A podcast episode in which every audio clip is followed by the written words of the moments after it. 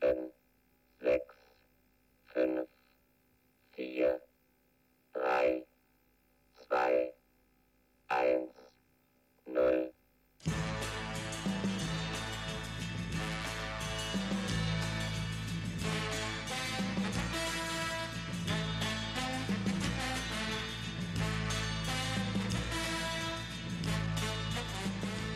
Fantascientificast Latitudine Zero presentano Atavacron Visioni asincrone della fantascienza d'antan.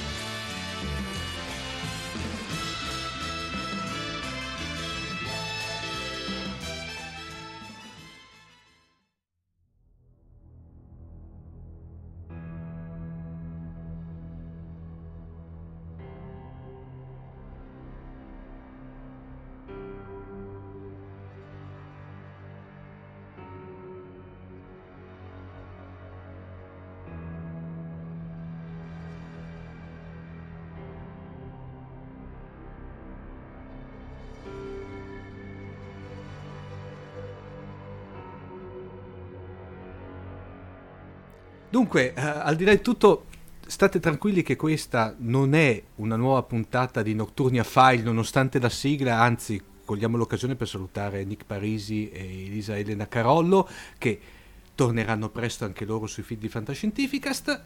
Questa è eh, una nuova puntata di Fantascientificast, ma soprattutto di Atavacron, che come ehm, abbia che ri, ri, riprende quello che il, questo sorta di esperimento di forma che stiamo facendo in questo periodo eh, a tema unico su cui il sole. E oggi è una... Ah, io pensavo che il tema fossero le boiate, pensate. Eh, in effetti ci può stare Marco. Eh? ecco. allora, cioè, come, come filo conduttore. in effetti, fino adesso, ahimè, di cose, di cose inter... spero, spero, sempre nell'intervento di Massimo De Santo che almeno riesca a risollevare il livello. Speriamo di sì. Per parafasare René Ferretti, ma, mamma mia la mondezza che ci hai fatto vedere. Co- comunque, considerando che ci sono anche io in questa puntata, direi che non può andare benissimo. No, ecco, come avete, sapu- avete sentito, oltre al nuovo format, oltre ad avere con me, come dire, Marco Casolino, che ormai è diventato la seco- l'altra voce di Fantascientifica. Oggi, ahimè, abbiamo qui Marco Taddia in versione interattiva, per cui lo possiamo benissimo insultare anche questa volta tranquillamente. E impunzecchiare. Esatto. Diciamo che facciamo una Tavacon, eh, vero Marco Casolino, un po' diciamo recente, perché parliamo di una pellicola del 2007 e parliamo di una pellicola un po' particolare che è Sunshine, una pellicola che se vuoi a suo tempo, quando era uscita, era passata abbastanza un po' in sordina ed è stata poi rivalutata con il passare del tempo. Uh, direi che no, no. non lo so. Allora, io devo confessare che non l'avevo visto questo film. Eh, per motivi appunto religiosi fisici, cioè che questi che vanno a riaccendere il sole dicono no, no eh, poi quando tu mi hai dato i compiti mi sono messo a vederlo e vabbè. Eh, però insomma cerchiamo di analizzarlo senza il fisico pizzoso che, che, che, allora, che però vi elencherà tutte le assurdità. Marco, eh, renditi conto, tu potevi scegliere tra Sunshine o quell'altro telefilm bellissimo che tu hai mollato dopo la prima puntata che c'è su Netflix adesso che ho recensito qualche settimana fa. Okay. Quale? Quello dell'M Drive? Sì, esatto, quello lì. No, no, quello no, quello no. Quello eh, no. no, perché l'M Drive è proprio una buffa. Cioè, allora, io possiamo, possiamo accettare che, eh, vabbè, per motivi di, di, di, di, trama, un film di fantascienza, appunto, tralasci la, la precisione scientifica. Però l'M Drive si basa su quella che è una truffa, essenzialmente. Quindi se vi andate a prendere gli articoli su Scientificast questa cosa è stata trattata più volte, nel senso che prima questo Harold White, che è, è uno della NASA ma nasce come planetologo, prima ha venduto quello che era il warp drive, cioè essenzialmente millantava deviazioni della relatività generale che potevano farci viaggiare cioè, più veloci praticamente luce, eccetera, eccetera, finché poi la, la teoria NASA, della curvatura praticamente. Eh, Eh sì, ma la teoria, voglio dire, tu puoi scrivere tranquillamente una teoria per cui tu pieghi lo spazio. Il problema è che non, non, non è così, cioè, eh, non, o comunque se è così non l'hanno mai misurata, non, non, non, esiste questa cosa. La NASA per anni ci è andata avanti finché poi messa alle strette, perché comunque gli faceva specie che la NASA sviluppava il Warp Drive, loro usavano una fraseologia molto sottile insomma, fondamentalmente li ha buttati fuori. Ha detto: guardate, il Warp Drive non esiste. Quindi loro si sono riproposti con l'M Drive, il cosiddetto motore impossibile, in cui sono riusciti a fare finalmente un articolo, perché le altre erano tutte cose non scientifiche, in cui dice: ah, io, se io metto 70 e passa watt, quindi essenzialmente quasi un, un grosso stereo in una cavità risonante vedo qualche milliwatt, quindi sento me- mezzo grillo trillare e questa cosa non me la aspetto e quindi chissà che cos'è. In realtà appunto è una truffa, è questo, anche perché poi è stata rimisurata di recente da un gruppo uh, tedesco e quindi eh, la cosa non, non, ha proprio ragione d'essere. È, appunto una truffa, però questi continuano a fare eh, convention, meeting, eccetera, su come raggiungeremo le stelle. E allora poi vederlo in, un brutto, in una brutta serie di fantascienza, vedere che questi riprendono, è come se tu ci avessi, che ne so, un, um, un dramma, una fiction uh, alla, un posto al sole in cui questi parlano di stamina, bene, ecco, il livello è quello, meno, meno drammatico perché è chiaro che non ci sono pazienti, gente malata che insomma è disperata. Però l'idea è sempre questa, tu c'hai una truffa e dopodiché dici io con questa truffa però salvo il mondo dall'epidemia degli zombie eh, eh, insomma, se uno... Direi che prima di passare proprio all'analisi, chiamiamola eh, tecnica dal punto di vista cinematografico e poi, se volete, dal punto di vista scientifico, direi di passare, eh, di passare il microfono a Noemi che ci racconta la sinossi di Sunshine.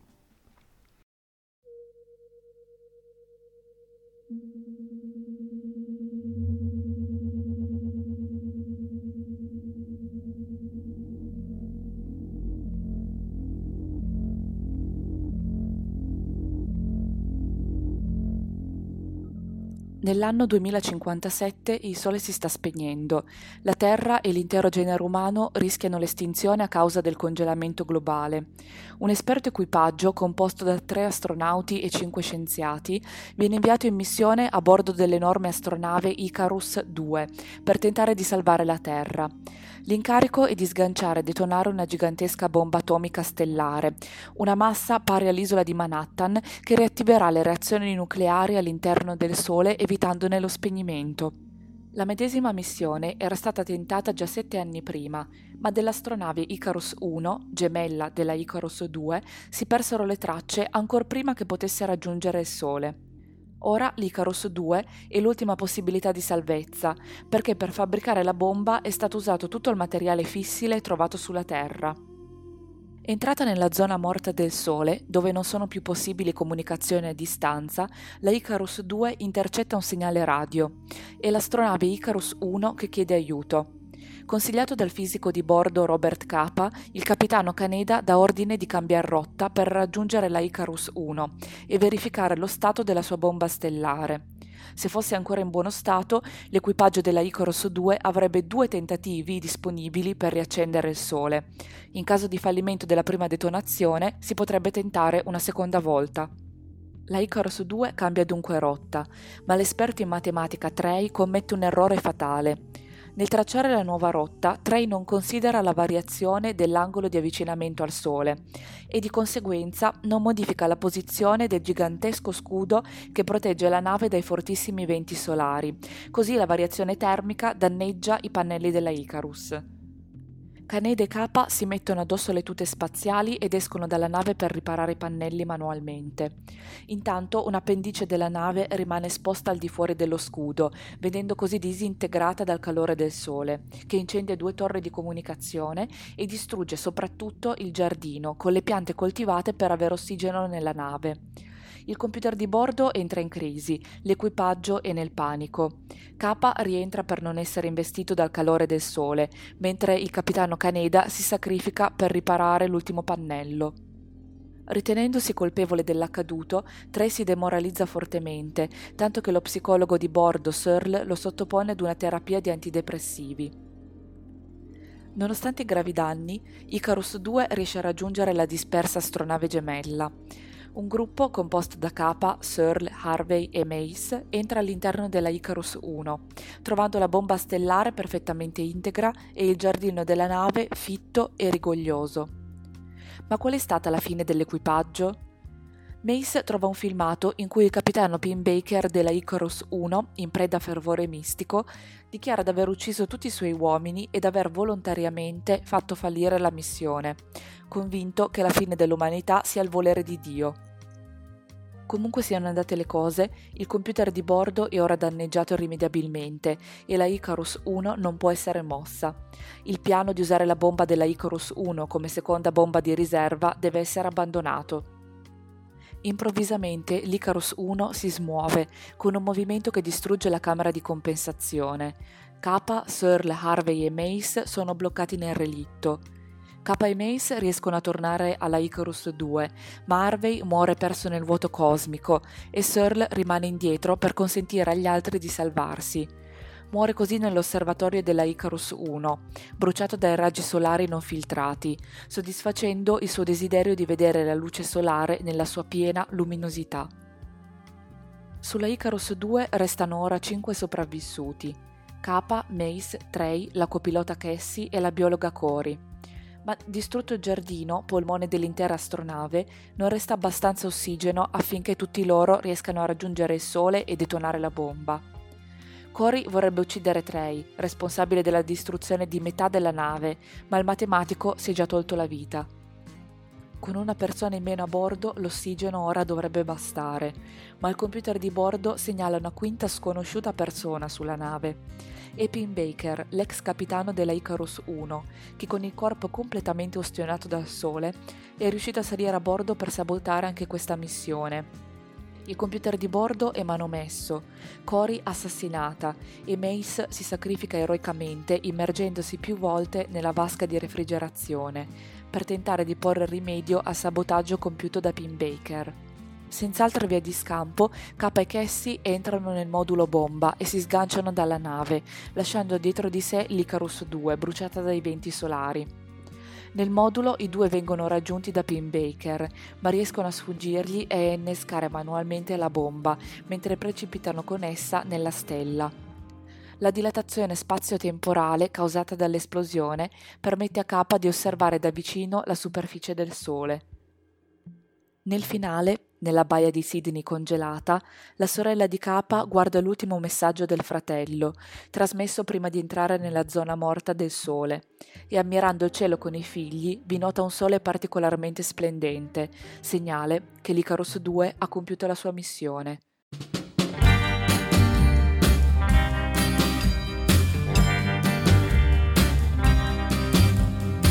Si è spento il sole nel mio cuore sarà più un'altra estate d'amore. I giorni sono fredde notti per me, senza più luce né calore.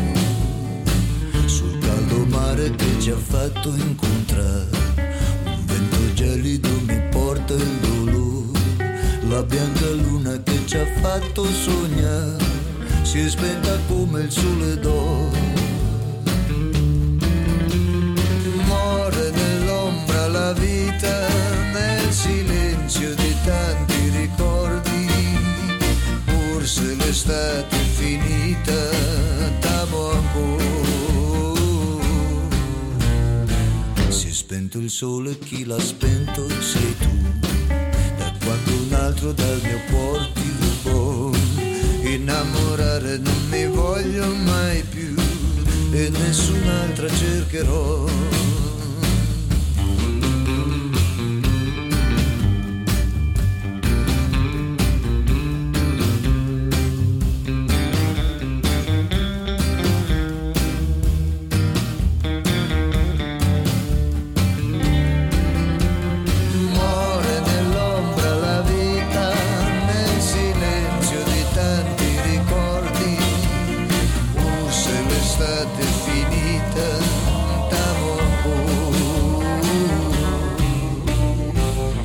spento il sole, chi l'ha spento sei tu.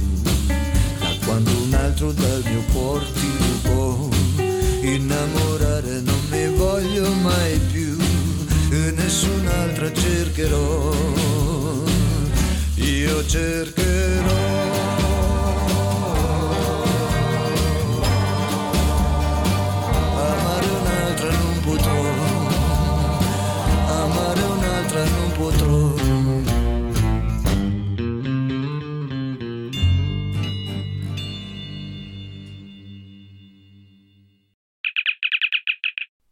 State ascoltando Fantascientificast, probabilmente il miglior podcast di fantascienza e cronache dalla galassia del quadrante alfa.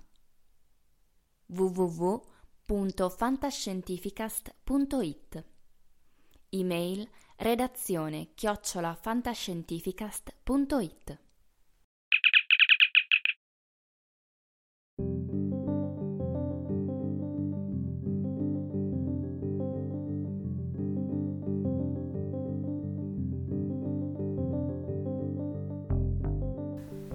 Dunque, allora, inizio io ragazzi per dirvi sostanzialmente una cosa che l'altro è quella che poi avevamo- ne avevamo già parlato con Marco Casolino nella scorsa puntata di, di Big in Japan parlando di Solar Crisis. Io devo dire la verità, mh, l'ho visto per due volte, una prima volta perché proprio, anche perché normalmente le vedo, cerco di vederli sempre un paio di volte perché magari ri- le varie opere che, che trattiamo qui su Fantascientifica, vedendole magari pa- già ad un paio di giorni di distanza, li vedo già sotto aspetti diversi. Ehm, a me sostanzialmente, devo dire la verità, Sunshine tutto sommato mi ha deluso, nel senso che ehm, quando ne avevo sentito parlare, sentivo gente che urlava quasi al capolavoro, eccetera, però tutto sommato a me mh, mi ha lasciato un po' di sapore di anche qui di cosa incompiuta o quantomeno che a un certo punto a metà film prende una, la devianza fanta horror che stravolge tutto.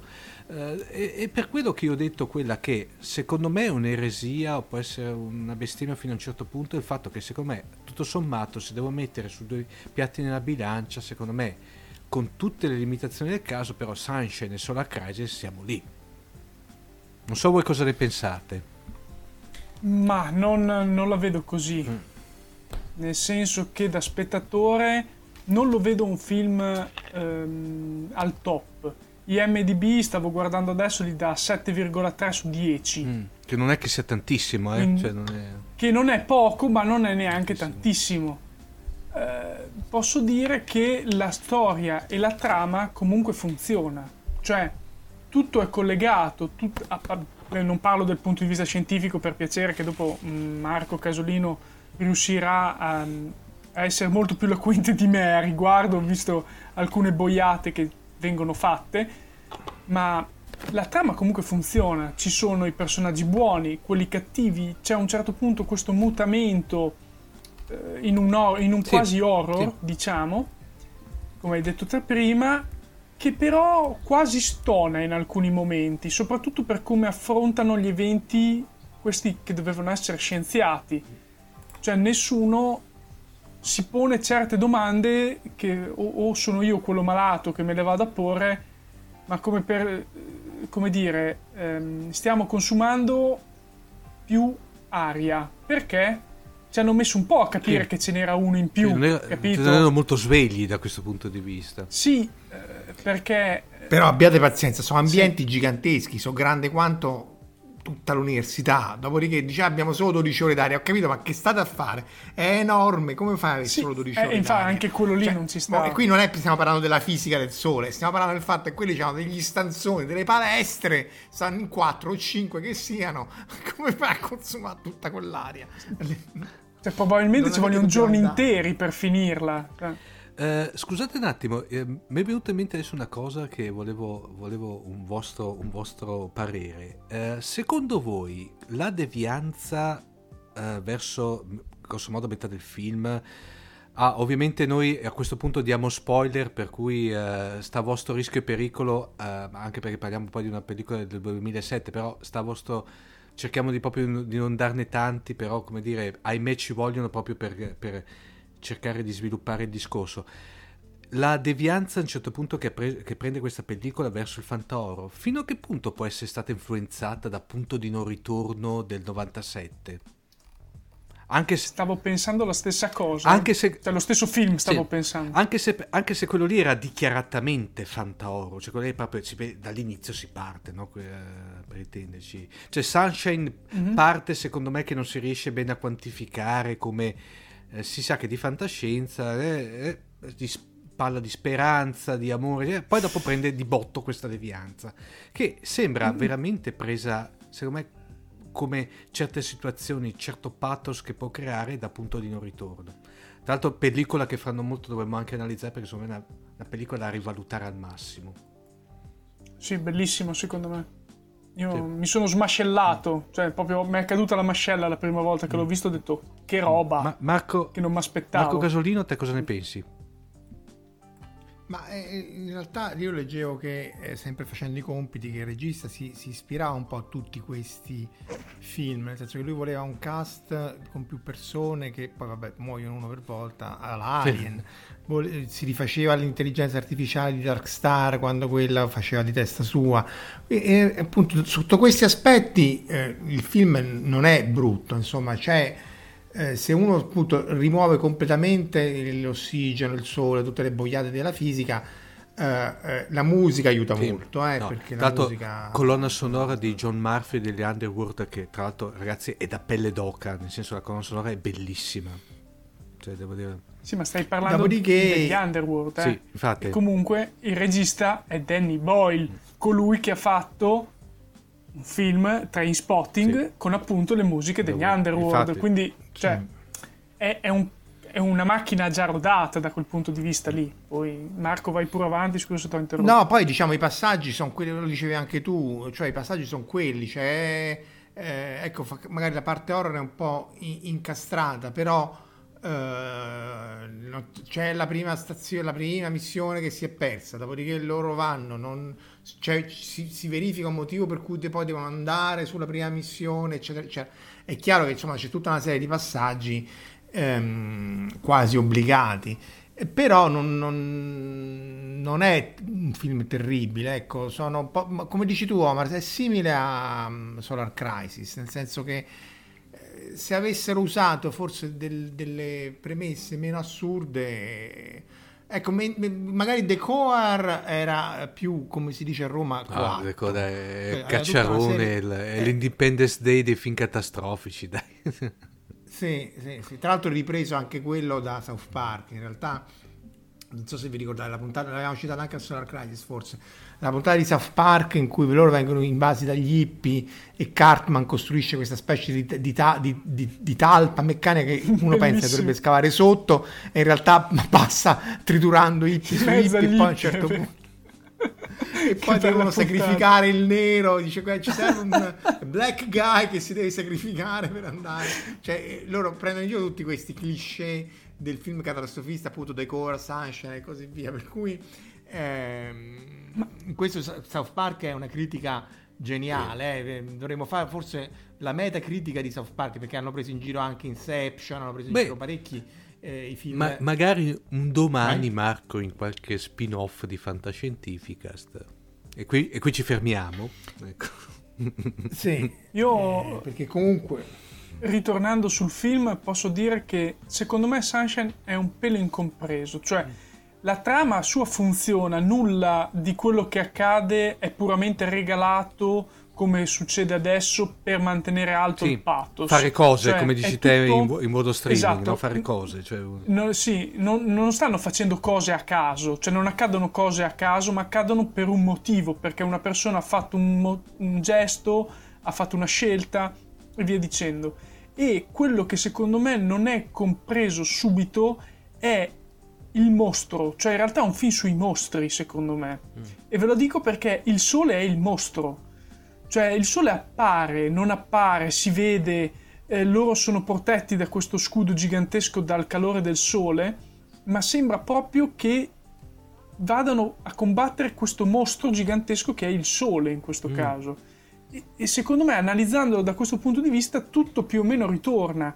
E anche la parte horror, che per un momento, cioè da un film prettamente psicologico che nella prima parte, diventa un psicologico horror nella seconda, inizia già forse ad amalgamarsi un po' meglio. Però e questo purtroppo il regista non è riuscito a, a renderlo comprensibile, non ha fatto capire che forse il mostrone gigante era il sole. Ecco. Mm, mm. Che tra l'altro, un mostrone che, come dici te, mostra proprio nel senso più largo del termine, perché a un certo punto ha anche un certo fascino, perché ricordiamo che ci sono, c'è, c'è uno addirittura che ci muore abba, inondato dalla luce del sole, perché questa attrattiva che lui vuole... In effetti è vero, cioè, su Sì. questo piano di lettura... Aff- affascinato dal sole.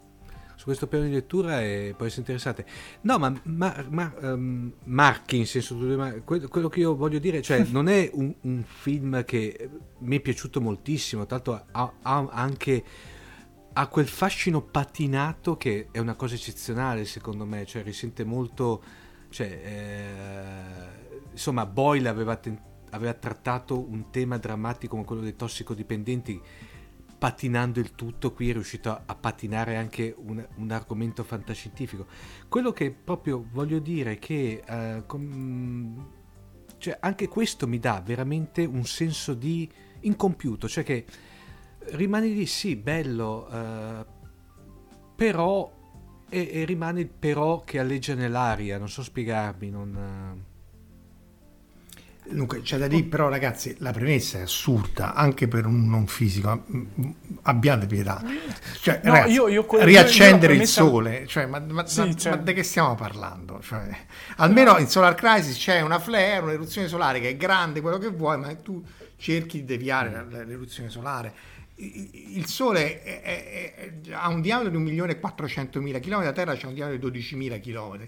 Praticamente la Terra è più piccola delle macchie solari che non si vedono sul Sole. Dopodiché eh, tu hai una tecnologia per cui si può riaccendere il Sole, allora c'è una tecnologia che ti fa, fa fare qualunque cosa. Non- non- infatti loro si inventano questa specie di scatola in cui in qualche maniera magica eh, che deve... Però anche lì se la riaccendi sulla superficie non concludi niente perché e qui va bene, siamo più tecnici e quindi non vale. eh. Eh, le reazioni di fusione del, del nucleare del Sole avvengono nel, nel- nel primo terzo, della- dal centro della- del, del Sole a un terzo del raggio, del raggio Sì, solare. nel nucleo solare, sì. è, è nel nucleo perché la pressione è quella, poi il resto c'è la, c'è la zona radioattiva in cui questi fotoni via via escono e poi la zona convettiva in cui ci sono le cellule. Però quindi eh, tu vuoi riaccendere il Sole e tu sei più piccolo, il pianeta da cui tu vieni è più piccolo del brufolo del, so- del Sole. E, e vabbè, in realtà leggevo su, su Wikipedia che la, la, la backstory era che una Q-ball, cioè una specie di solitone, una specie di difetto semitopologico che potrebbe essersi originale all'inizio del Big Bang, anche un candidato per materia oscura, e attraversava il Sole e in qualche maniera iniziava a mangiarselo Ah, dall'interno. Alt, mi ricorda qualche cosa, Marco Taddia? No, no, no, no, no, no, non lo diciamo per piacere, perché deve ancora essere ben sviluppata questa trama di Hard Sun e sinceramente non so dove andrà a parare la seconda stagione, ma sì. Scusa se ti ho Ma che interrotto. serie- di che serie state parlando? Eh. Ah, Sun si chiama. Sì, non è, non è Sì, porno, eh, non, è, non è questa serie... No, è una serie sul sole che mh, qui faccio spoiler, quindi se non avete ancora visto Art Sun eh, andatevi a recuperare l'altra puntata in cui parlo di Art Sun, sempre legata a questa perché è sempre in questo ciclo. E praticamente si sono inventati alla fine dell'ultima puntata dell'ultimo di questo telefilm che il disastro megagalattico è che si crea una singolarità di fianco al sole, che si inizia a mangiare il sole.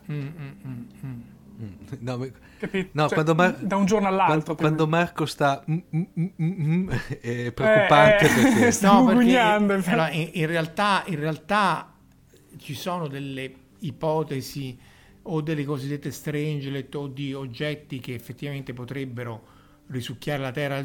Se vi ricordate quando dovevano riaccendere l'HC o accenderlo al CERN, c'erano i matti che dicevano attenzione potresti distruggere Sì, pianeta". sì, sì.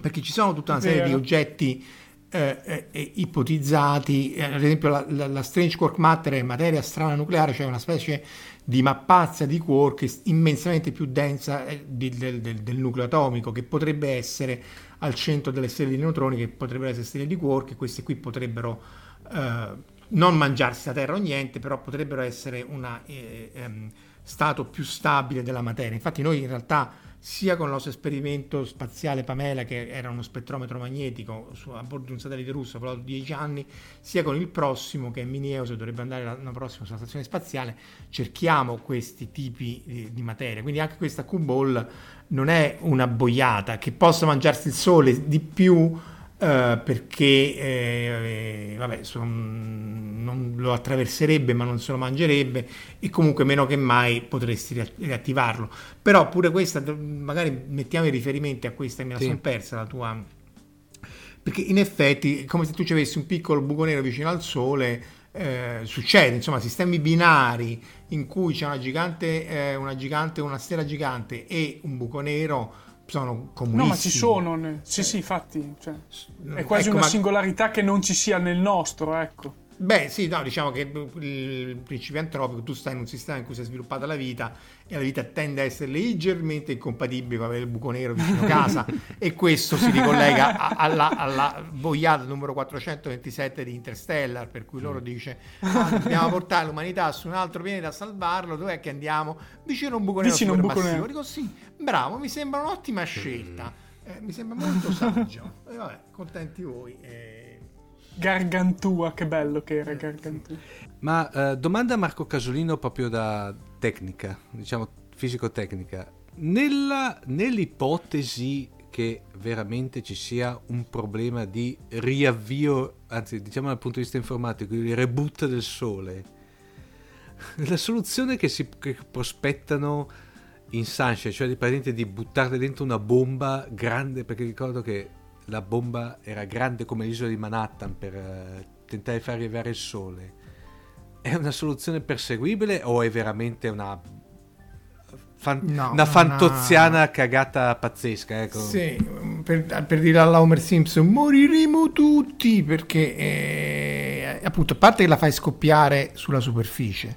Secondo, appunto, come diceva Marco Daddia nel fuori onda, è come far scoppiare una micetta, forse anche di meno sì, è come forse far scoppiare una micetta sulla superficie della Terra e sperare che riattivi tipo The Core mm. il, il, nucleo. Perché, com- cioè, no, innanzitutto c'è da dire che le reazioni di fusione nucleare, innanzitutto è una reazione di fusione nucleare, quindi se la bomba deve essere, deve essere una bomba termonucleare che, che si fanno sulla Terra, eh, sono innescate da una bomba a fissione. E, eh, la, la, più famosa di queste è la bomba dello zar ah, famosa... di 50 megatoni, mm. eh, perché appunto Hiroshima e Nagasaki avevano eh, grosso modo mi pare 11 e 21 kilotoni e, e mm, essenzialmente eh, distruggono, se le, i rapporti a Roma distruggono un'area che è entro le mura aureliane, quindi un'area molto circoscritta. La bomba dello zar arrivava sempre rapportata un... C'è anche un sito che fa vedere. No, su Wikipedia. Se, su Wikipedia proprio la voce bomba zar un... No, no, ah, ma c'è un ah. sito che tu praticamente gli dai, eh, eh magari diamo il link, mm. si chiama Carlos Labs, ce ne sono vari. Tu dai una città, metti il, l, lo yield della bomba mm-hmm. e vedi quanto da, da, danneggerebbe questa bomba qua. Appunto, se tu metti Hiroshima e Nagasaki rispetto a Roma, stai dentro le mura aureliane, quindi è relativamente circoscritta. La bomba dello zar, che sono 50 megatoni, quindi 50.000 volte più potente, distrugge tutto quello che c'è tra Latina e Civitavecchia eh, infatti doveva essere di 100 megatoni e persino per i russi hanno detto mm, forse è un po' troppo, che, eh, riduciamone. Che attualmente l'hanno calata. Che è la più potente, giusto Marco Casolino? Sì, fino adesso.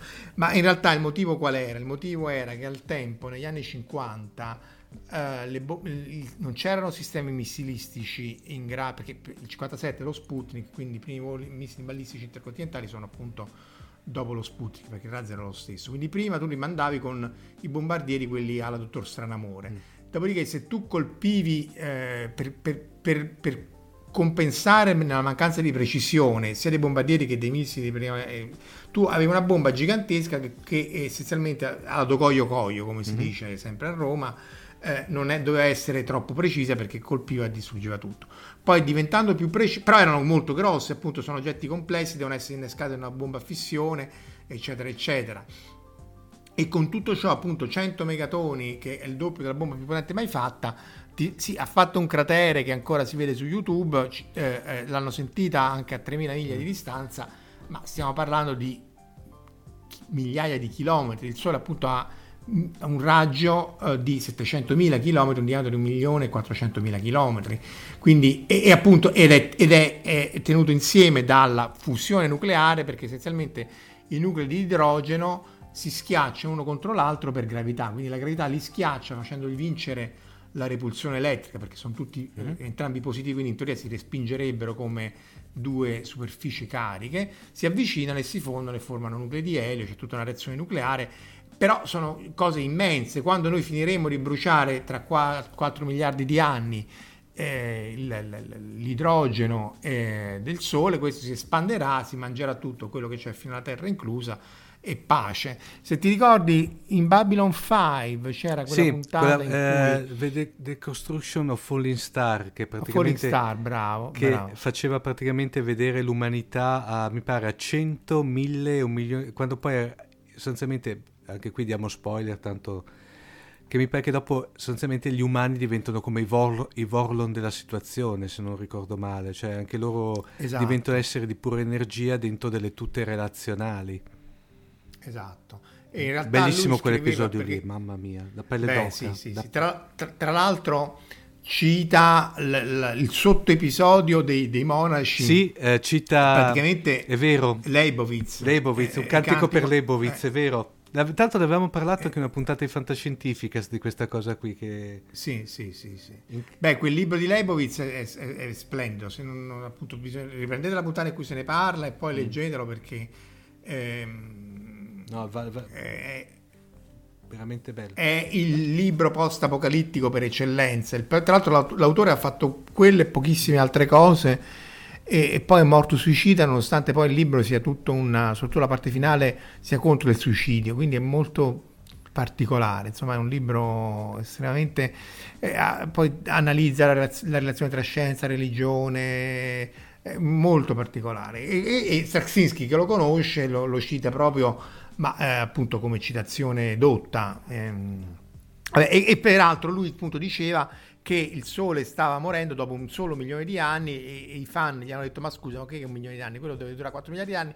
Dice sì, ma se state attenti, negli screen del Ranger eh, già convertito in Vorlon mm. umano c'era scritto Anomalous Sun, eh, co- non mi ricordo se comportamento mm. anomalo perché appunto dopo un milione il Sole stava per eh, di anni stava per esplodere. Per cui, comunque, insomma, se questo finisce il carburante, siamo morti. Alla, non, non, c'è, non, c'è, proprio niente da, da, fare. Però, appunto, se hai quella tecnologia, te ne vai su un altro sistema stellare. Insomma, non... eh, eh, Marco Casolino, una, do, io, eh, una, domanda. Se mi posso ah, intromettere prego, vai, vai due secondi, sì, sì. ho trovato il sito ehm, di rapporto della bomba nucleare. Mm. Dopo, magari lo mettiamo nei link. Si chiama nuclearsecrecy.com slash nuke map. Il problema è che eh, l'HTTPS non è corretto, quindi i browser danno un po' di problemi ad aprirlo. Ecco, boh, semmai, comunque semmai lo diamo dopo nelle note dell'episodio, sì, sì, ovviamente sì. con questa postilla di tecnica. Eh, Marco Casolino, una, una domanda, eh, diciamo c'entra poco, però era, te la volevo fare da... cogliamo l'occasione che proprio siamo in tema quasi nucleare. Ma è vera quel, quella diceria che c'era stata a un certo punto che in piena corsa verso la Luna c'era, eh, non so se Stalin aveva, voleva mandare un missile e far esplodere una bomba nucleare di potenza di un certo livello sulla Luna per visibile, in modo tale che fosse stata visibile dalla Terra per far vedere che loro erano arrivati su, sulla Luna? Capace, no, forse non era Stalin perché sì. mi sa che era già mm. morto, mm. credo. Nel Comunque diciamo il, l'oli... Crush. Eh. Però sì, può, ma lì erano un po' tutti un po'... Allora, lì ci sarebbe da fare anche la puntata sul progetto Orione, nel senso che nei, negli anni 50 loro volevano usare le armi nucleari un po' per tutto, anche gli americani volevano fare una baia artificiale facendo scoppiare in Alaska, facendo scoppiare la bomba nucleare. Avevano i russi progetti di treni eh, a, a, propulsione nucleare. Del resto, se voglio dire, se ci stanno le portaerei sottomarini, non è perché non un treno o, o un aereo a propulsione nucleare. Quindi lanciare una bomba nucleare sulla Luna non è niente di particolare dal punto di vista tecnico. Il progetto Orione era questa idea, ma scientificamente solidissima, di Freeman Dyson, quello della sfera di Dyson, mi sa che l'aveva accellato anche in altre sì, puntate. Perché tra l'altro e, si e... basa, diciamo che c'è quella serie anche lì. Eh, ah, sì, sì, giusto, Ascension. anche la Deepcon. eh, Ascension in cui loro usano questa e anche, e anche Kubrick in 2001 doveva essere un'astronave eh, a propulsione nucleare poi lui dice ma il nucleare l'ho già fatto con Stranamore è inutile eh, ribattere su questo tema che in 2001 sarebbe stato secondario essenzialmente io ho una nave che però è gra- veramente un'astronave cioè grande quanto un palazzo Sì. quanto l'Empire State Building perché più grande è più efficiente è ci metto 100 1000 bombe piccole, bombe nucleari a, fus- a fissione, l'idea era di Ted Taylor e poi Freeman Dyson ci ha lavorato per più di un anno, queste essendo esplosio- a-, a- fissione nucleare sono milioni di volte, migliaia di volte più efficienti della, della chimica dei, dei razzi, quindi mi danno una spinta che è molto più efficiente. E con queste riesco a raggiungere ehm, il 10% della velocità della luce, riesco a, appunto a accelerare oggetti di eh, migliaia di tonnellate, a raggiungere Marte in due settimane e Plutone in pochi mesi e con tecnologie anni 50 quindi eh, questa poi è stata presa anche in vari romanzi a parte Ascension ma, Ma- insomma ma una cosa interessante Cos'è anche se non Mm? sbaglio in quello catastrofico in Deep Impact anche c'è una... in Deep Impact la loro astronave Sì. sì, era eh, e, e però quello è interessante perché essenzialmente ti, ti dice che tu puoi raggiungere le stelle con eh, anche sonde senza l'uomo con una tecnologia esistente non c'è bisogno del, dell'M drive che dicevamo all'inizio di boiate del genere si può fare. E quindi in realtà paradossalmente rende ancora più curiosa la domanda dove sono gli alieni perché se tu c'è una tecnologia poi in realtà il, il trattato di non profi- proliferazione, questo per risposta alla tua domanda, il trattato di, no- di non proliferazione delle armi nucleari e delle armi nello spazio ha fatto sì che tu non puoi mettere armi nello spazio, e meno che mai quelle nucleari, perché altrimenti... eh, Violi il trattato. Scusa, ma allora un satellite stesso, come hanno fatto, hanno dimostrato i cinesi di saper usare come arma, non, non è considerabile come arma. Allora. no, il satellite loro ci hanno tirato un missile, cioè tu Ah, puoi io tirare avevo missili che aveva... No, ho capito che loro avevano usato un satellite per tirare giù un altro satellite. Eh, no, allora ci sono state un missile sparato su un loro satellite, quindi ha, detra- ha, ha creato una, una nuvola di detriti in un certo punto dell'orbita e quindi un, un sacco di problemi. Poi c'è stata la collisione tra due satelliti, uno russo Ah, e ok. credo uno, eh, non so se un Iridium o un Global Star, e quella ovviamente non vol- voluta, però essenzialmente tu no- eh, eh, puoi tirare le armi alla roba nello spazio, ma non puoi mettere le armi nello spazio e o meno che mai tirarle dallo spazio a terra. Però puoi fare i missili che dalla terra vanno Sì, sì. su e poi ricadono nel, mm, sulla, sulla terra. Perché il problema qual è? Che se tu lanci un missile ballissimo intercontinentale, ehm, quello ha 40 minuti essenzialmente per raggiungere il nemico e il nemico ti può eh, contrattaccare quindi nessuno, eh, incidenti a parte, se abbiamo evitato per il rotto della cuffia, eh, ti può eh, distruggere. E quindi non, nessuno, nessuno russo. eh, no, tutte e due, se ci sì, siamo eh, ancora. Petrov, esatto. Sì. Eh, se tu metti in orbita eh, un, eh, un missile nucleare, è chiaro che quello quando ti sta sopra Mosca o Washington stai a 400 km, il tempo d'arrivo è 7-8 minuti e non c'è modo di contrattaccare quindi eh, la, la- la proliferazione di armi nucleari sarebbe totale. Quindi persino ai tempi della, della guerra fredda eh, lo spazio era stato demilitarizzato e quindi questo poi ha segato il progetto Orione. Eh, però anche lì eh, usare le armi per tornare a Sunshine e cose del genere, usare qualunque cosa nota all'uomo per riaccendere il sole è follia. Magari uno potrebbe immaginare, su- supponiamo che il sole si stia spegnendo e che però non si gonfia, perché poi si gonfierebbe fino all'orbita terrestre e, e ingloberebbe la Terra, però diciamo che si spegne tipo candela, allora puoi usare le armi nucleari per scaldarti, puoi fare esplodere Sì. queste però insomma è molto complicato. Perché lì c'è anche, è vero, Mm. eh, Marco, hai fatto notare una cosa che in effetti anche Marco che non avevo notato, cioè che in- io quel poco che seguo e quel poco che diciamo leggo di astronomia, in effetti è vero, perché il Sole in caso di, di- diciamo che si dovesse spegnere come previsto in Sunshine tenderebbe ad allargarsi.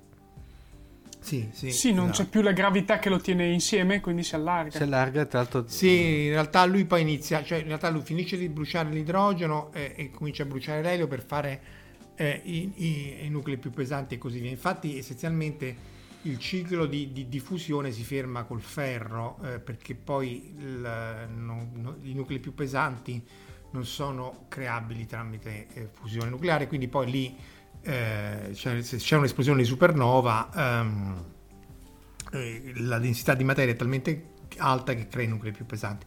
Però appunto essenzialmente il Sole si espande e quindi eh, magari la, la quantità di energia emessa diminuisce, però il fatto che la corona si espanda fino alla, all'orbita terrestre vuol dire che noi moriremo comunque bruciati perché immaginate anche un millesimo delle, del, dell'energia prodotta dal Sole è più che sufficiente per mm-hmm.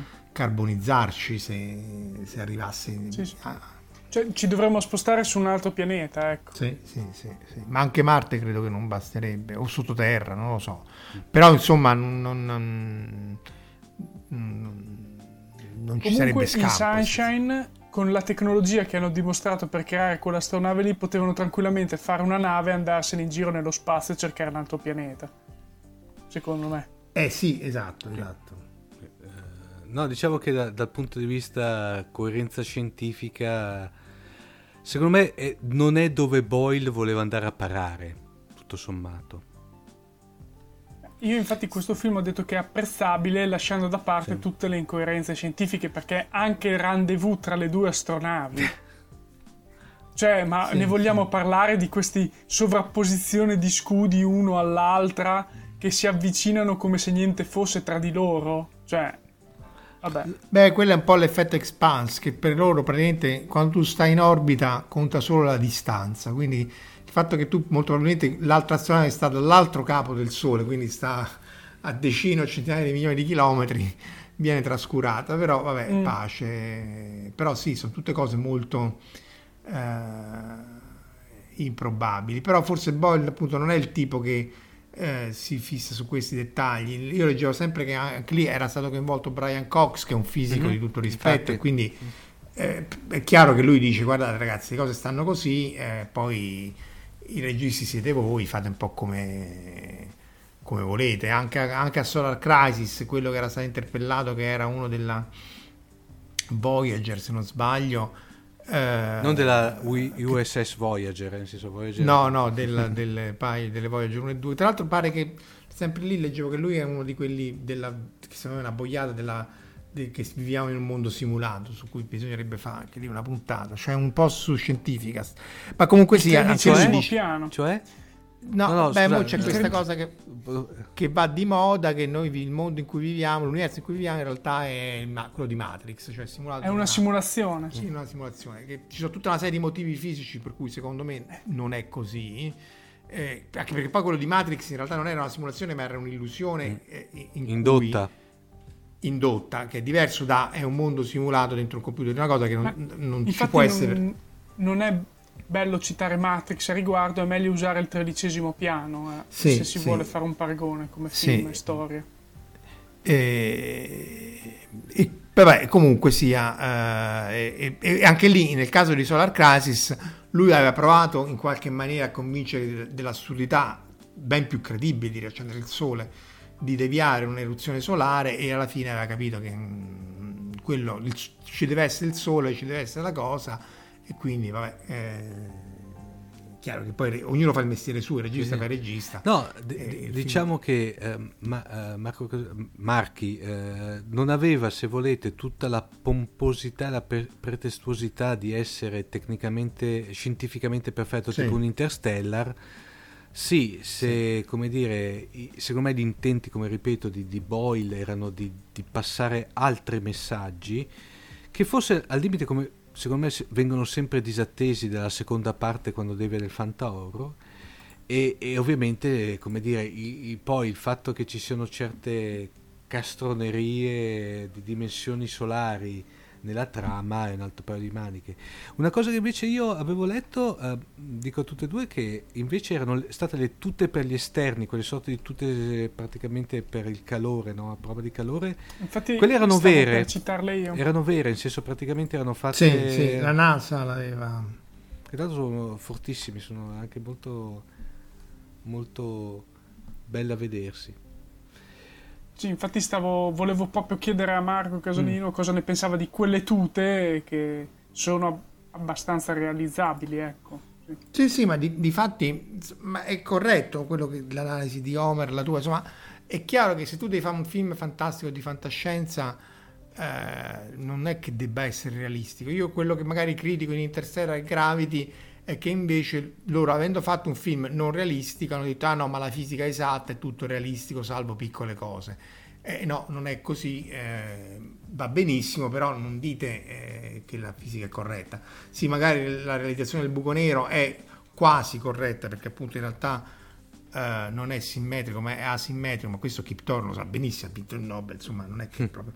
Eh, però appunto non andare a dire eh, no, ma stiamo stare attenti alla fisica, perché quando tu decolli da un pianeta che ha un fattore di Lorentz molto più uh, intenso di quello di Gargantua, col pandino in seconda, insomma... Non... Sì, ma eh, eh, cioè, spiega che è la, la, forza che ti serve per uscire dall'orbita di quel pianeta e dal suo buco nero annesso.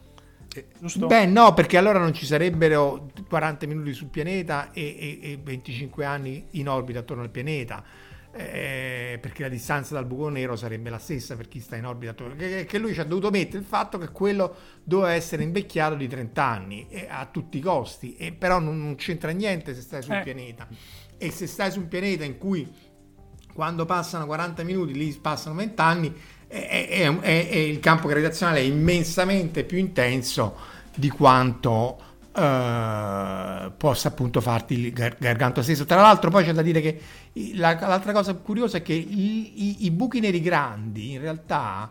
Uh, non, se stai vicino a un buco nero grande, gigante, non, non hai una grossa uh, fattore di Lorentz, cioè il tempo passa più o meno lentamente perché la densità e la, la, l'attrazione gravitazionale vicino a un buco nero supermassivo è molto piccola, è quasi pari a quella vicino al Sole o alla Terra, quindi poi non, non risenti di questi effetti di relatività generale che sono più eh, eh, evidenti con buchi neri più piccoli paradossalmente. Però insomma queste sono sottigliezze ripeto. questo non lo sapevo. Non è no in realtà il buco nero supermassivo tra l'altro il buco nero supermassivo in realtà oltre a quello del, del, di Elio Storie Tese è, ha, può avere un'origine eh, eh, diversa perché appunto eh, in teoria il buco nero stellare è, si ha quando tu hai un, un, oggetto che una stella più grande di quella del Sole che esplodendo collassa e, le, e, e l'esplosione di compressione eh, eh, comprime la materia sotto il raggio di Schwarzschild e quindi diventa un buco nero perché la velocità di fuga è superiore a quella della luce quindi manco la luce esce. Ma paradossalmente se tu fossi un dio un Thanos potresti creare un buco nero semplicemente ammassando masse stellari su masse stellari, ma così usandole tipo bocce, e a un certo punto il raggio di Schwarzschild per queste cose gigantesche è superiore a, allo, al volume utilizzato mm. da, da, da, da, queste stelle. Quindi poi ti ritrovi che semplicemente a un certo punto ti ritrovi dentro un buco nero. Però la densità, la, uh, l'attrazione gravitazionale e tutto eh, sono relativamente piccole perché appunto la trazione gravitazionale è elevata, ma anche il raggio è immenso, sono milioni di mm-hmm. chilometri, quindi alla fine non risenti di, una, di, un campo gravitazionale elevatissimo. Certo, sotto il raggio di Schwarzschild non ci esci perché appunto sei alla ti serve una velocità superiore a quella della luce per uscirne, però in prossimità e fuori del raggio di Schwarzschild eh, non hai effetti alla interstellar, insomma, quindi ehm, ci sono anche buchi neri per bene. E poi comunque... eh, Beh, comunque... Ma ripeto, queste cose ma, ma, Interstellar le sanno, sì. Così come chi fa Brian Cox quando ha, ha, parlato per tornare a Sunshine le sa benissimo. È chiaro che il regista poi deve dare la sua impronta, perché è un'opera d'arte, non è un documentario, ma è corretto. Comunque, comunque, in Interstellar la più bella scena è quando sono lì sul pianeta col pandino che a un certo punto c'è la scena che dice guarda le montagne, invece era quella ondata quella gigantesca, gigantesca che sì, sì. quella è la più bella scena. Eh, ragazzi, volevo fare una piccola pop-up eh, sull'attualità. Eh, avete visto il trailer di Capitan Marvel? Sì, l'ho visto. Marco Casolino? Ah, no, io ancora no, di solito i trailer li evito perché comunque evito gli spoiler, mm. quindi nei limiti del possibile. Quindi... Eh, allora, beh, faccio la domanda, se poi magari vuoi intervenire. Eh, Marco Tadia, come ti è sembrato? Allora, intanto ho capito che la storia è molto più indietro di quello che mi potevo aspettare inizialmente. Mm, sì, infatti, da quello... Però, mm, sì, cioè ambientata alla fine negli anni Ottanta, mi sembra. Sì. Quindi... E c'è ancora Nick Fury con tutti e due gli occhi, per cui... Sì, e quindi sì, mm, giovane, cioè sta diventando ancora il Nick Fury che conosciamo. E Capital Marvel è appunto la prima che lui trova di questi supereroi. Quindi sembra anche carino perché effettivamente ti, cioè, mi ha messo un po' di aspettativa, nel senso cerchiamo di capire che cosa andrà, dove andrà a parare, mm-hmm. tutto lì. Perché si capisce che si capisce non si capisce. Cioè lei è arrivata, è un alieno, non è un alieno, gli sono stati impiantati ricordi umani, eh, che cos'è, che cosa non è e quindi lì secondo me possono analizzarlo, cioè possono approfondire anche il personaggio. Tra l'altro poi sempre restando su attualità oggi ci sono state secondo me due notizie, diciamo una che non è prettamente fantascientifica che è quella che Patrick Stewart sarà il nuovo Tom Bosley nel nuovo film di Charlie Angel mm. e lì è da vedere tutta perché non, non riesco ancora io non riesco a pensare a pensarlo, a esatto, cosa. è veramente una cosa stranissima. Ma poi soprattutto invece quella che i ragazzi mi ha sconvolto, e qui ragazzi, come dire, scateniamo i mastini della guerra, citando Shakespeare. Eh, allora, sembrerebbe che dalle ultime notizie di Star Trek Discovery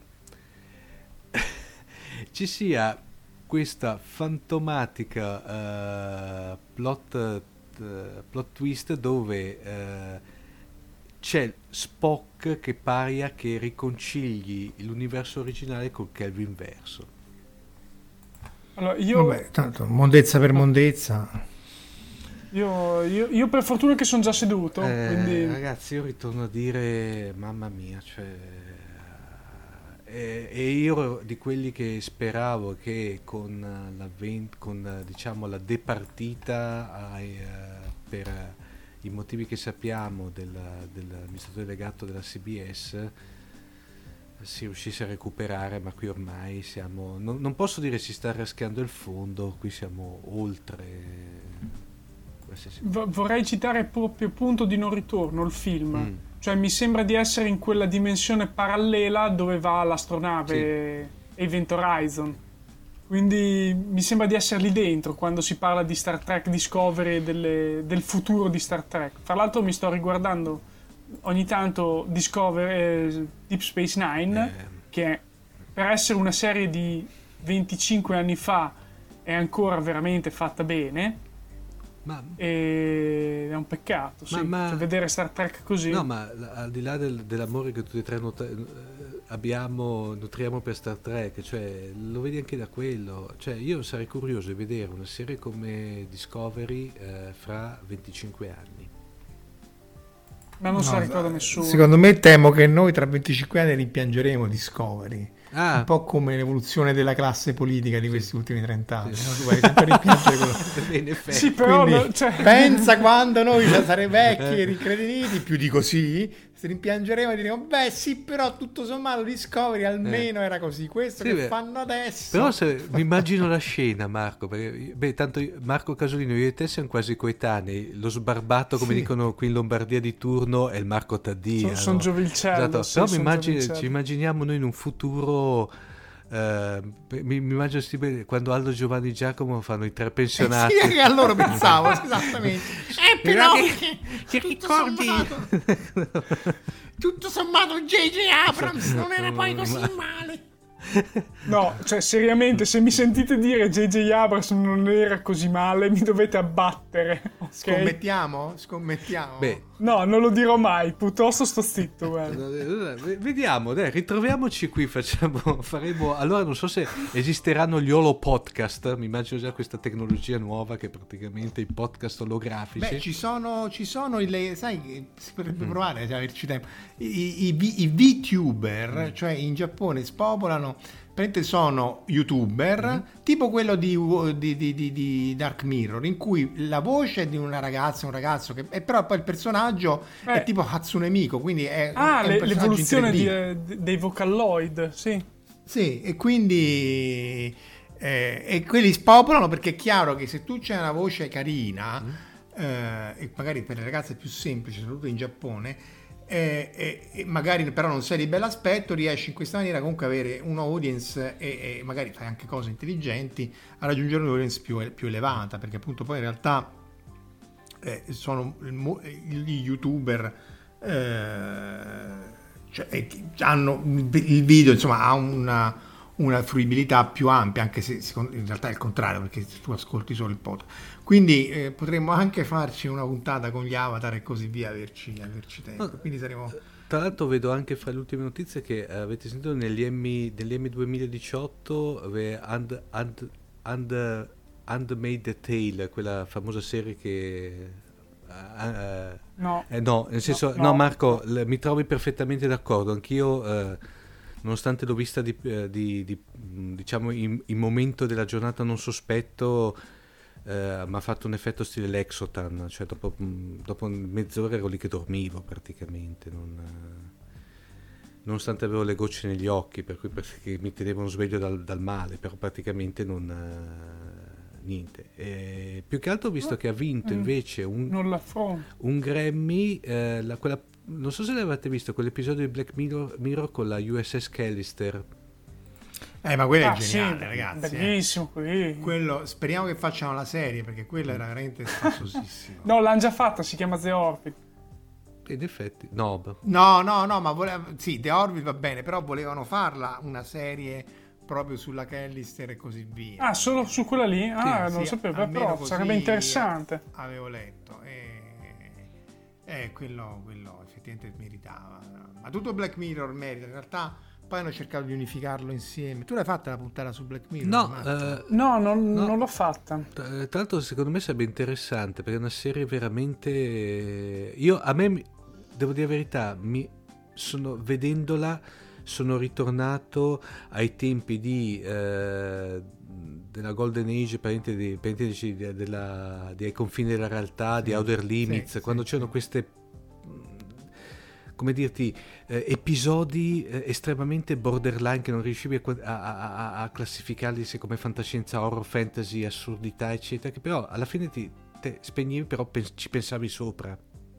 Sì, sì, anche quello del, del, credito, in realtà era molto sur, surreale, quello del credito socia- social, sì, no? che in sì. realtà poi sta prendendo piede in Cina e così via. C'è un articolo sulla BBC proprio eh, oggi. Infatti non è molto lontano dalla realtà in Cina. Quindi... Sì, sì, sì. Eh, anche la questione della, della, bolla sociale, che in realtà poi eh, ne parla anche Ferruccio Manclossi nel suo mm. romanzo Next, prima che, che, che è uscito prima, sì, che si scoprisse appunto che poi i feed sono tutti distorti e così via da Facebook e ah. dagli algoritmi. A, quindi, a proposito, cogliamo, eh, cogliamo, l'occasione per salutare Ferruccio, che è una delle colonne portanti della nostra community su Telegram. Sì, sì, non... sì, no, a parte Telegram, poi insomma il suo sito è, no, è da vedere. di riferimento. Eh, e poi il suo libro, ma dovremmo invitarlo, sì. abbiamo già detto. Eh, il suo libro Next lo consigliamo perché, a parte la quantità immensa di citazioni mm. di fantascienza e nerd e così via, ehm, appunto aveva colto il problema della bolla e del selective eh, targeting prima che poi esplodesse nei danni che ha fatto con eh, la Brexit e Trump. Quindi eh, vale la pena. Tra, Guarda, a, a, alla fine quelle cose lì di Facebook erano abbastanza note, solo che quella bolla lì è esplosa e il grande pubblico lo ha capito. Mm, Però, sì. tipo, io che per più anni ho lavorato su queste cose qui, si era intuito che si stava veramente usando i dati per schedare ogni singola persona, cioè le sue abitudini in modo da creare un target per puntarla. Adesso si sta facendo in un altro modo, quindi su altri sistemi. Però, che, sì. Tra l'altro, sempre un, un, episodio mi viene in mente uno tra l'altro, ovviamente, eh, come dire, trattato alla Orville, per cui molto sopra le righe. C'era stato anche un episodio di Orville che vi ricordate, di quella, eh, tanto diamo spoiler, di quella società che si basava sui like, non so se vi ricordate. Sì, sì. Sì, sì, sì in, in realtà, diciamo, Orville, per quanto geniale e infinitamente superiore, sempre in my humble opinion, a Discovery, no. alcuni episodi non li risolve cioè, se vi ricordate anche l'episodio, uh, cioè la butta sulla citazione, ma poi alcuni, l'episodio che loro vanno, quello for the world is hollow and touch the sky, sì, no? l'episodio sì. che quelli stanno dentro, eh, in realtà poi non, non, non, non, risolvono il problema della società o come la trattano e così via. E anche quello dei like era surreale, però anche lì rimane eh, irrisolto il problema. Sì, Mentre il capitano Kirk di solito andava là, spazzava via in barba alla, sì. alla prima direttiva e in qualche maniera eh, anglo, anglocizzava sai, il pianeta. Sai l'unica cosa, Marco, uh, Marchi, anzi, dico Marchi, io vi butto lì la domanda tutte e due. L'unica cosa forse di Orville che non sopporto è che ci sono veramente poi certe situazioni eh, f- che sono esasperatamente paradossali. Mi spiego. Sempre in quella puntata lì, vi ricordate il motivo scatenante era que- quel un ufficiale, sostanzialmente quello, uno dei piloti, va a fare il pirla contro una. Il pirla, scusate, il, l'idiota per, con la statua, con la statua sì. che è una roba che se uno ci pensa manco l'ultimo dei, dei, dei maleducati sulla terra dei giorni d'oggi potrebbe fare cioè mi sembra strano aspetta, ma anche aspetta, che lo aspetta, fai aspetta, non è che aspetta. poi sei condannato a morte cioè quella è la cosa sì. è vero che anche Wesley Crusher in una prima puntata sì. in una prima stagione di Star Trek beh ma lì era, era Però, diverso perché lì era c'è la palla cioè, mica tanto No, cioè lui, vabbè, lì, lì, ha buttato la palla, ha distrutto qualcosa, non mi ricordo. Andava in una zona, Però... in una zona off limits, per intenderci. Aveva pestato sì. le, le, le, gardene, sì. non mi ricordo, era boiata. Qua, se ci dai. pensi te, se ci pensi, ai giorni nostri c'è della gente, turisti, sì. che si fanno delle foto in cose vecchie di 2000 anni, eh, a Pompei, sì. capito, in fontane, ci buttano dentro la situazione è sempre quella, cioè il coglionazzo ce lo ritroviamo in tutte le salse, anche nel futuro. Quindi no, però io, ci poteva anche stare. Sì, ci stava, però io parto dal presupposto che bene o male, ok, tenuto conto che la serie è orientata su quello, però uno che si, si, eh, si parte dal presupposto che un ufficiale con un certo tipo di addestramento, eccetera, eccetera, da quanto mi pare eh, lì in Orville non c'è una sorta di prima direttiva, una roba del genere, però sì, si presuppone no. che abbiano quantomeno un addestramento uh, particolare. Cioè, certe volte diciamo ci sono queste per dare là a determinate situazioni se ne, se ne creano altre, come dirti, si utilizza un, un, un, un come dire, un, catalizzatore molto, molto scemo, molto ma perché è la base di quello che vuole essere la serie, cioè la serie stessa vuole essere un po' scema, capito? Sì. Un po' gogliardica.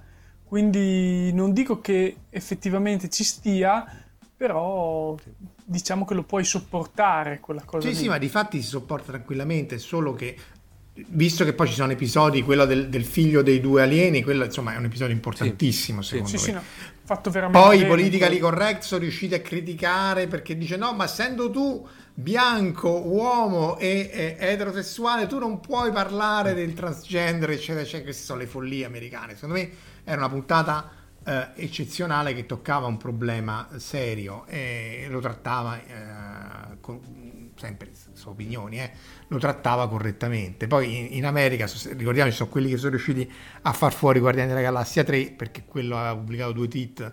tweet eh, sì, ma per cui si era già scusato per cui aveva già fatto sì, tutto. Dai, cioè, è semplicemente sì, è, è, chiaramente che lì hanno mostrato le spalle a certi comportamenti e adesso succederanno anche con altri quei comportamenti lì. Inve- Sono... Allora, torniamo invece sul, sulla, le, le, diciamo, dopo aver fatto la nostra canonica, imprescindibile e, e utilissima digressione all'interno di Fantascientificast. Dire... Stavolta non è colpa mia. Su, no, no, su. Beh, ma eh, ragazzi, eh, tanto il bello è quello. Ragazzi, e... oggi ci sono io, la colpa è mia, per okay, piacere. Eh? Va bene, sono contento di ciò che ti subi. No, ma poi bene o male i nostri ascoltatori li piacciamo anche per quello, per cui spero. Direi facciamo un, un, giro finale di considerazioni a turno su Solar Crisis. Uh, so, eh, vedi? Eh. Vedi? Sunshine, Lapsus Sunshine. su Sunshine, Sunshine. Vedi? Lapsus Sunshine, su Sunshine. uh, diciamo, iniziamo da Marco Tadia, vai, visto che sei l'ospite. Ah, ok sono ospitato. Sei l'imbucato di turno, per cui via. Esatto, infatti stasera non sapevo cosa fare, esatto. sono venuto qua a parlare.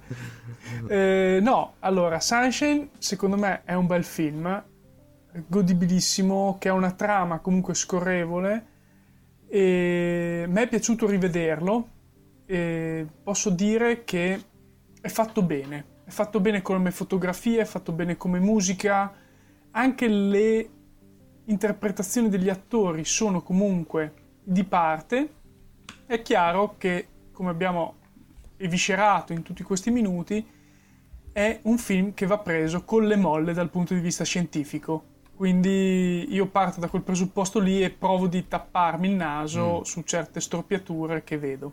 Tutto lì. Marco Casolino? Ma io in realtà sono d'accordo, stranamente mi trovo mm.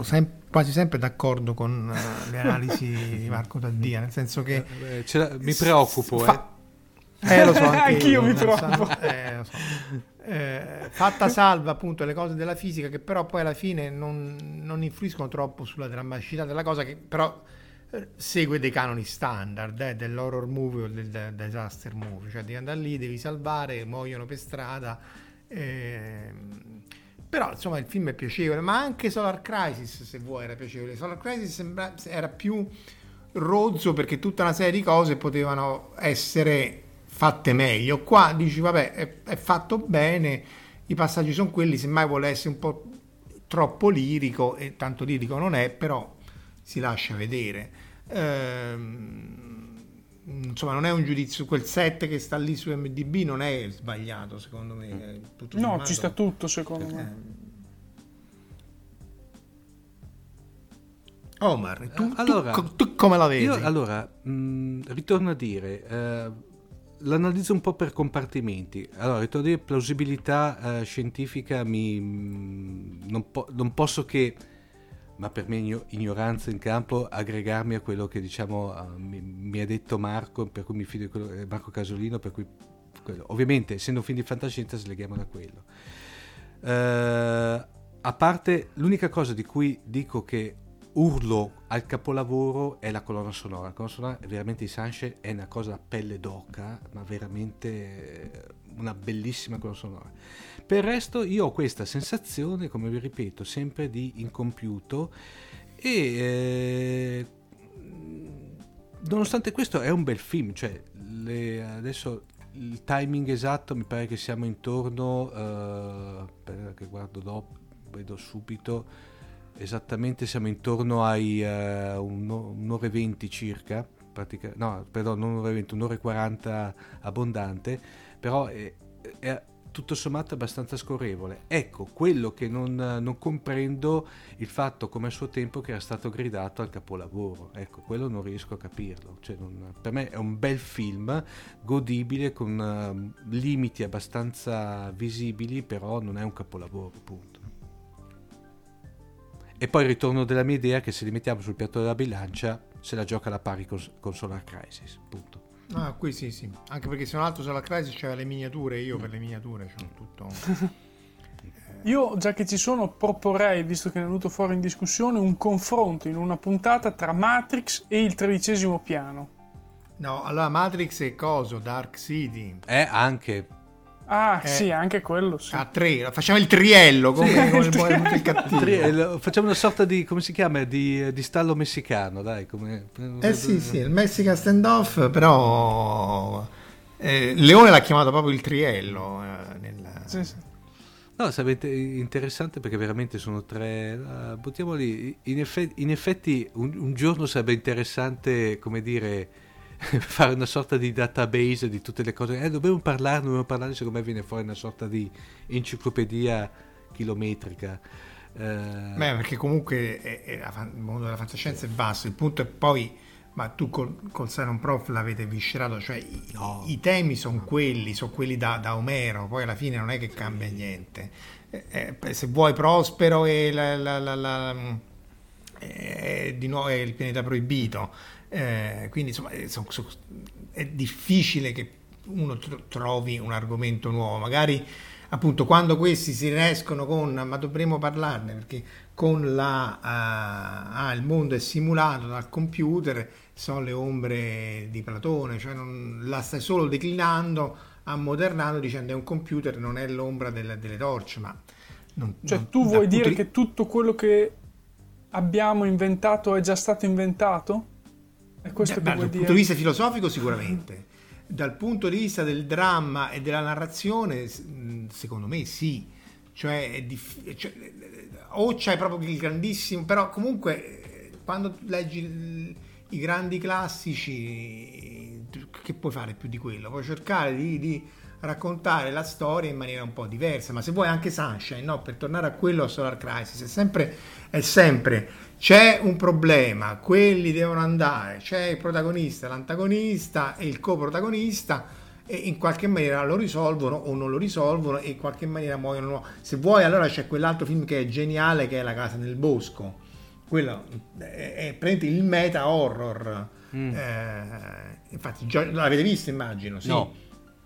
No, eh, no, quello è Josh Whedon. Josh eh, sì, Whedon, qualche allora, anno fa. Sì, compito, anno. quella è praticamente è la, spiega, la, meta spiegazione a tutti i film horror e perché sono tutti uguali i film horror. E, e, è un film geniale. E, però appunto perché il film horror deve seguire certi canoni, quello di la fantascienza più o meno altri canoni. 2001 è il primo in cui c'è un computer che, che impazzisce e poi da lì è tutto un silone, un attimo al silone, voglio dire, non è che...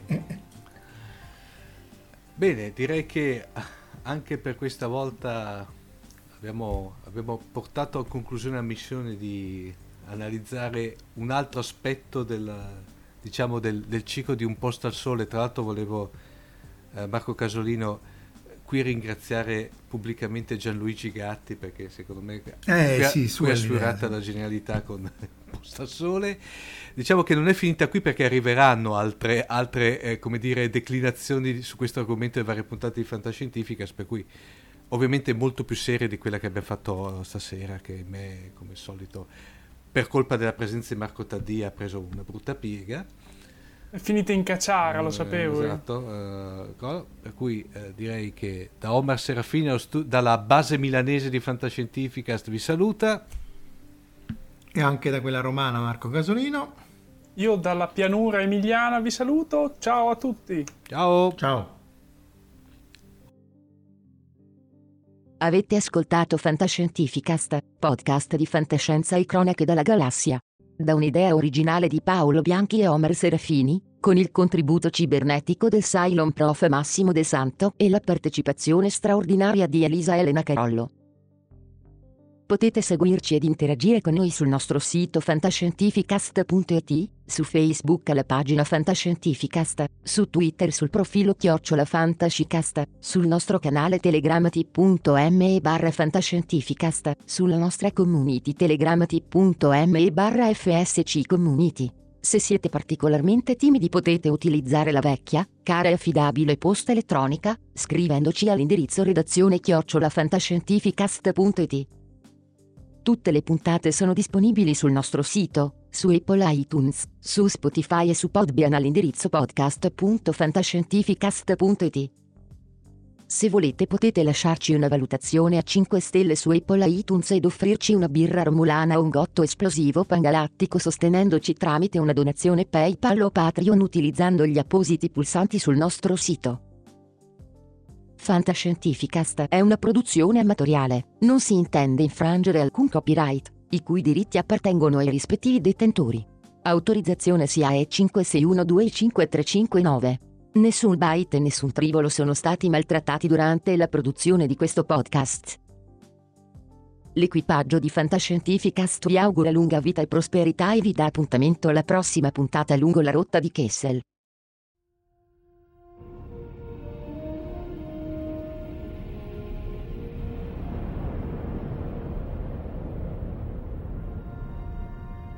Certo che hanno una gran bella nave. E hanno un capitano ancora più grande. Allora è finita a quanto pare. Io dico che sarebbe il caso che ci muovessimo anche noi. Capitano, ho appena ricevuto un ordine dal comando. Dobbiamo tornare alla base immediatamente. Cambiano equipaggio.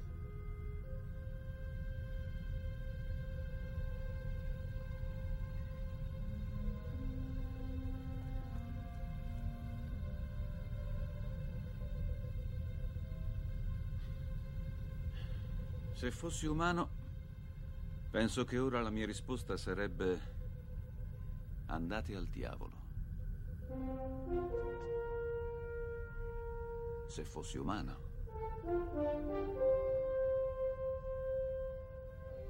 Che rotta, capitano.